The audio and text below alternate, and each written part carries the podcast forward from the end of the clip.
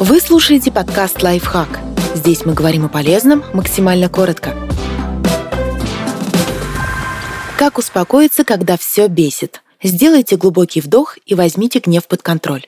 Подумайте, не маскирует ли гнев другие чувства. Например, страх, боль или смущение. Такие эмоции заставляют нас почувствовать себя слабыми, и нам хочется их скрыть. Попробуйте дышать сквозь свой гнев, но ничего не делать под его влиянием. Загляните под него. Если обнаружили там другое чувство, разберитесь с ним.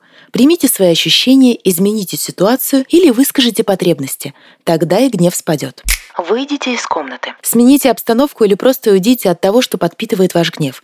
Полезная прогулка на природе – но если приступ гнева случился во время ссоры, не уходите молча. Дайте знать, что вам нужно побыть одному, и сообщите, когда примерно вернетесь. Расслабьте тело. На 5 секунд напрягайте мышцы разных частей тела, а затем расслабляйте. Двигайтесь по порядку. Плечи, предплечья, кисти, бедра, голени, ступни. Это поможет убрать физическое напряжение и успокоиться.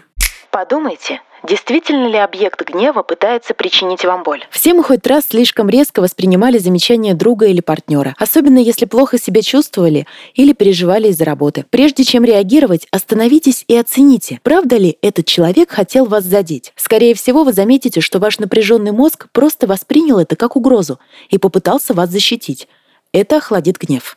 Включите музыку. Любимая песня, особенно если она связана со счастливыми воспоминаниями, поможет рассеять гнев. Музыка способна трансформировать эмоции. К тому же под нее можно потанцевать и дополнительно выпустить пар.